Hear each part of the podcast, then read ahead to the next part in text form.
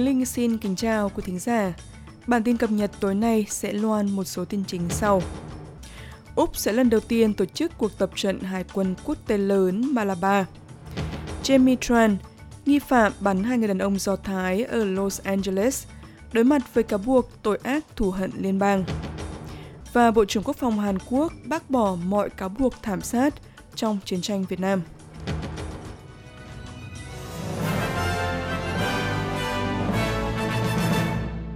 Sau đây là nội dung chi tiết, thưa quý vị. Những người ủng hộ tiếng nói của người bản địa trước nghị viện đã khởi động một tuần hành động với hy vọng thuyết phục cử tri ủng hộ sự thay đổi. Thủ tướng Anthony Albanese đã tham gia cùng Bộ trưởng người Úc bản địa Linda Burney tại một sự kiện tiệc nướng công cộng ở Sydney vào hôm nay thứ Bảy. Những người ủng hộ cho The Voice đang cân nhắc cách diễn đạt chính xác của đề xuất sửa đổi hiến pháp bao gồm cả vấn đề gây chia rẽ về việc liệu nó có nên bao gồm một tài liệu tham khảo rõ ràng để đưa ra lời khuyên cho chính phủ hay không. Những lo ngại đã được đặt ra rằng việc dùng từ có thể mở ra khả năng về các thách thức liên quan đến tòa án tối cao cho các luật pháp trong tương lai. Bộ trưởng Bernie nói rằng người Úc có thể không có một cơ hội khác để giải quyết chủ đề này nếu như tiếng nói bản địa được đề xuất trước Quốc hội thất bại. You will walk taller. You will walk more proudly. And you will know that we as a nation have told the truth. Bạn sẽ bước đi cao hơn. Bạn sẽ bước đi một cách tự hào hơn.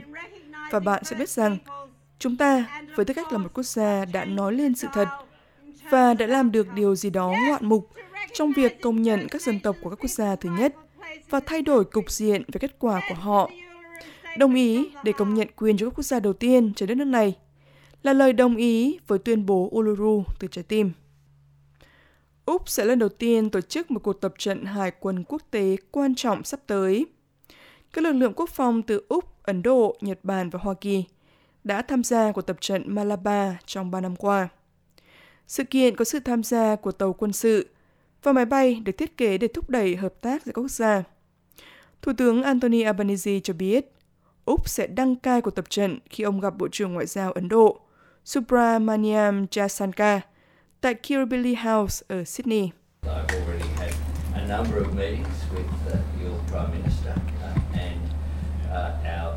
Tôi đã có một số cuộc gặp với Thủ tướng của bạn và mối quan hệ kinh tế của chúng ta rất quan trọng Tôi nghĩ chúng ta có các nền kinh tế bổ sung cho nhau. Tôi cũng mong muốn củng cố mối quan hệ đó, cũng như về các vấn đề an ninh. Chiến dịch Malabar tất nhiên sẽ diễn ra trong giai đoạn sắp tới, mà chúng tôi đang tổ chức. Hôm nay chúng ta có nhiều điều để nói, và bạn là một vị khách rất được chào đón ở đất nước chúng tôi. Ông Albanese sẽ tới Ấn Độ trong vài tuần tới để hoàn tất thỏa thuận thương mại giữa hai quốc gia. Úc cũng sẽ tổ chức cuộc họp thường niên của các nhà lãnh đạo Quad trong nửa đầu năm nay. Liên quan đến du học sinh tại Úc, Bộ Nội vụ đã xác nhận rằng họ sẽ xem xét giới hạn làm việc trong 2 tuần đối với sinh viên quốc tế. Giới hạn trước đây là 40 giờ mỗi 2 tuần, mà một số sinh viên cho rằng nó không đủ để có thể theo kịp chi phí sinh hoạt ở Úc. Trong một tuyên bố với SBS News, Bộ Nội vụ xác nhận giới hạn sẽ quay trở lại. Thế nhưng họ sẽ xem xét mức giới hạn cụ thể sau khi tham khảo ý kiến của các nhóm đại diện để phù hợp nhất cho người có thị thực sinh viên. Các hạn chế về giờ làm việc của người giữ thị thực du học đã tạm thời được dỡ bỏ để giải quyết tình trạng thiếu lực lượng lao động do đại dịch COVID-19 gây ra.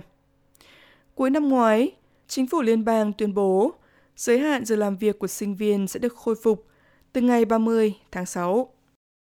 Về vấn đề môi trường, có những dấu hiệu tích cực cho thấy lệnh cấm tự nguyện đối với polystyrene trong bao bì tiêu dùng và sản phẩm thực phẩm đang có tác dụng.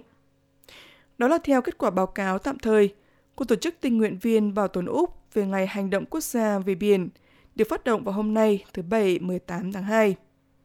Báo cáo cho biết, lượng polystyrene được đo đếm và thu thập trên khắp các con sông – và lưu vực đô thị của Úc đã giảm phân nửa sau 12 tháng. Giám đốc điều hành của Tổ chức Tình nguyện viên Bảo tồn Úc Phil Harrison cho biết lệnh cấm polystyrene đã làm giảm lượng rác biển đầu mẩu thuốc lá và nhựa sử dụng một lần trên toàn quốc. Thế nhưng, ông thúc giục chính phủ liên bang có thêm hành động.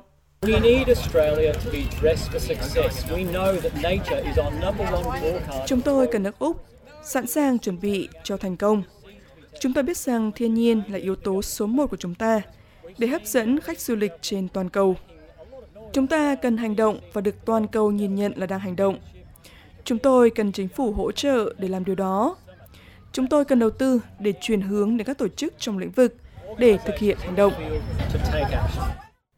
Bộ trưởng Tài chính New South Wales Damien Tadhope đã từ chức khỏi vị trí của mình sau những tiết lộ rằng ông sở hữu cổ phần trong tập đoàn Transurban, là công ty sở hữu đường thu phí lớn của tiểu bang. 10 trong số 21 con đường thu phí khổng lồ của Úc nằm ở Sydney, bao gồm phần lớn mạng lưới đường hầm và đường cao tốc của thành phố, và ông Tadhope đã tham gia vào các cuộc thảo luận của chính phủ liên quan đến Transurban trong thời gian làm việc tại nội các. Thế nhưng cựu bộ trưởng hiện nay nói rằng ông không biết về số cổ phiếu cho đến bây giờ bởi vì chúng nằm trong một quỹ được đa dạng hóa trong quỹ hưu trí của ông. Ông nói rằng tính chính trực của mình vẫn còn nguyên vẹn và ông từ chức để tránh trở thành mục tiêu chính trị khi chỉ vài tuần nữa là diễn ra của bầu cử cấp tiểu bang quan trọng. Tôi luôn coi trọng nghĩa vụ của mình với tư cách là một bộ trưởng. Tôi rất coi trọng nghĩa vụ của mình trong cuộc sống. Tôi thực hiện nghĩa vụ của mình là thực hiện một cách trung thực vì lợi ích của người dân tiểu bang này. Cũng tại New South Wales, hàng ngàn người đã tham gia lễ kỷ niệm World Pride 2023 đang diễn ra tại thủ phủ Sydney. Các nhà tổ chức cho biết họ đã giành được quyền tổ chức lễ hội một cách khó khăn với những lợi ích dành cho quyền tự do bản sắc của cộng đồng kể từ năm 1978, khi cuộc tuần hành Mardi Gras đầu tiên của người đồng tính được tổ chức. Renee Rivers là một nhà thiết kế trang phục, người đã tham gia dương cao lá cờ cầu vồng tại tòa thị chính của thành phố. The most important that this celebration is going to showcase all what we do as a multicultural country. Điều quan trọng nhất là lễ kỷ niệm này sẽ trưng bày tất cả những gì mà chúng ta làm với tư cách là một quốc gia đa văn hóa và tất cả các nền tảng khác nhau, bao gồm việc chúng tôi là ai với tư cách là một cộng đồng. Và tôi rất tự hào và sung sướng Đối với tôi, lễ kỷ niệm giống như Thế vận hội của người đồng tính vậy. Và tôi hy vọng mọi người yêu thích nó, tôn trọng bản thân và tôn trọng lẫn nhau. Đó là tất cả những gì về niềm tự hào. Bộ trưởng Môi trường New South Wales James Griffin cho biết, số lượng của một trong những loài chim quý hiếm nhất của Úc, Lord Howe Island Woodhen, đã tăng gấp 5 lần trong vòng 4 năm qua và tăng hơn gấp đôi trong vòng 12 tháng qua hơn 30 loài bị đe dọa trên đảo Lord Howe đang phục hồi sau khi áp dụng chương trình kiểm soát chuột vào năm 2019. Đảo Lord Howe là một hòn đảo được xếp hạng di sản thế giới và hiện nay quần thể các loài thực vật và động vật bị đe dọa và suy giảm trước đây đang dần phục hồi. Chuyển sang tin tức thế giới. Đã có thêm nhiều cuộc giải cứu đầy kỳ diệu ở Thổ Nhĩ Kỳ – gần 2 tuần sau trận động đất kinh hoàng. Các đội cứu hộ đã kéo ba người sống sót ra khỏi vô số tòa nhà bị san bằng, bất chấp mọi khó khăn. Cho đến nay, số người chết đã tăng lên hơn 45.000 người và dự kiến sẽ còn gia tăng thêm nữa. Các chuyên gia đã so sánh những cuộc giải cứu thần kỳ với những câu chuyện tương tự xảy ra 15 ngày sau trận động đất lớn ở Haiti vào năm 2010, mang lại hy vọng rằng có thể sẽ tìm thấy nhiều người hơn nữa. Trong khi nhiều đội hỗ trợ cứu hộ quốc tế đã rời khỏi vùng thảm họa, đối với một số người, dường như cuộc sống đang trở lại bình thường. Thế nhưng người dân nói rằng họ vẫn bị tổn thương sâu sắc bởi trải nghiệm này. Cư dân Hussein Ostekin và August Tektik nói rằng cuộc sống vẫn phải tiếp diễn.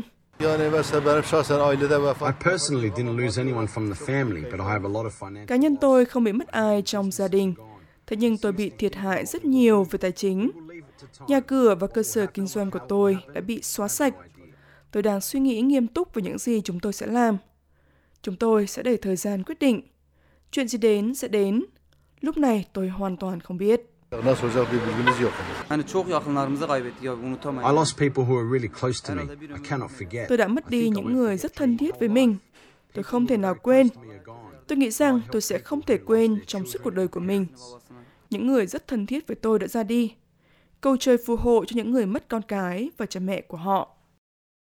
Tại Hoa Kỳ, một nghi phạm bị buộc tội bắn hai người đàn ông Do Thái bên ngoài giáo đường Do Thái ở Los Angeles, đang phải đối mặt với các cáo buộc tội ác thù ghét cấp liên bang. Cảnh sát cho biết người này thừa nhận đã nhắm mục tiêu vào các nạn nhân Do Thái sau khi một khẩu súng trường bán tự động, được cho là đã tìm thấy trong xe hơi của anh ta. Jamie Tran nói với cơ quan thực thi pháp luật rằng anh ta đã tìm kiếm một khu chợ bán đồ ăn của người Do Thái và quyết định bắn một người gần đó. Jeffrey Abrams từ Liên đoàn chống phỉ báng Los Angeles nói rằng các cộng đồng phải báo cáo hành vi nghi ngờ bài Do Thái hoặc hành vi đe dọa. We ask that everyone, Jewish and non-Jewish alike, stand up Chúng tôi yêu cầu tất cả mọi người, Do Thái cũng như không phải Do Thái, hãy đứng lên chống lại chủ nghĩa bài Do Thái đang gia tăng. Hãy lên tiếng. Nếu bạn thấy điều gì đó, hãy báo cáo với cơ quan thực thi pháp luật. Báo cáo với Liên đoàn chống phỉ báng ADL. Chúng ta là một cộng đồng tốt hơn thế này rất nhiều, và chúng ta cần tiếp tục thể hiện điều đó. Tin thể thao Cơ quan quản lý của giải đua xe công thức 1 đã làm rõ quy tắc được công bố gần đây của họ, cấm các tay đua thảo luận các vấn đề chính trị một cách cởi mở. Việc giới thiệu quy tắc ban đầu nhằm mục đích dừng các tuyên bố chính trị, tôn giáo và cá nhân mà không có sự đồng ý trước. Nhà vô địch F1 7 lần Lewis Hamilton cho biết anh sẽ không tuân theo giao thức và nay một hướng dẫn mới đã được ban hành. Hướng dẫn này gợi ý rằng các hạn chế có thể được duy trì trong các sự kiện trước và sau cuộc đua. Thế nhưng lưu ý hướng dẫn cũng nhấn mạnh rằng các tay đua có thể bày tỏ quan điểm của họ về các vấn đề tôn giáo, cá nhân và chính trị trước và sau cuộc đua trong không gian riêng của họ và ở bên ngoài cuộc thi đấu quốc tế. Cơ quan quản lý FIA cho biết thêm rằng họ sẽ cho phép các bình luận chính trị trong các sự kiện đua xe quốc tế trong những trường hợp ngoại lệ. Và đến với tin tức về Việt Nam. Theo tin từ Đài Á Châu Tự Do, Bộ trưởng Quốc phòng Hàn Quốc vào ngày 17 tháng 2 lên tiếng khẳng định binh sĩ Nam Hàn không gây nên bất cứ vụ thảm sát nào khi tham chiến tại Việt Nam. Bộ trưởng Lee Jong-sup cũng cho biết, chính phủ Seoul sẽ kháng cáo phán quyết mà một tòa tại nước ông đã tuyên, yêu cầu bồi thường cho một người là nạn nhân một vụ nổ súng tại làng Phong Nhị ở tỉnh Quảng Nam, Việt Nam – hồi năm 1968. AP dẫn phát biểu của Bộ trưởng Lee trước một ủy ban quốc hội Hàn Quốc như vừa nêu. Ông này cho biết thêm sẽ thảo luận với những cơ quan liên quan để có quyết định về những bước tiếp theo trong vụ kiện. Trước đó, vào ngày 7 tháng 2 vừa qua, Tòa quận trung tâm Seoul ra phán quyết chính phủ phải bồi thường 3 triệu won, tương đương chừng 24.000 đô la Mỹ, cho bà Nguyễn Thị Thanh, 62 tuổi, người đứng đơn kiện với tư cách là nạn nhân sống sót trong vụ nổ súng tại làng Phong Nhị, mà thủ phạm theo bà là thủy quân lục chiến Nam Hàn.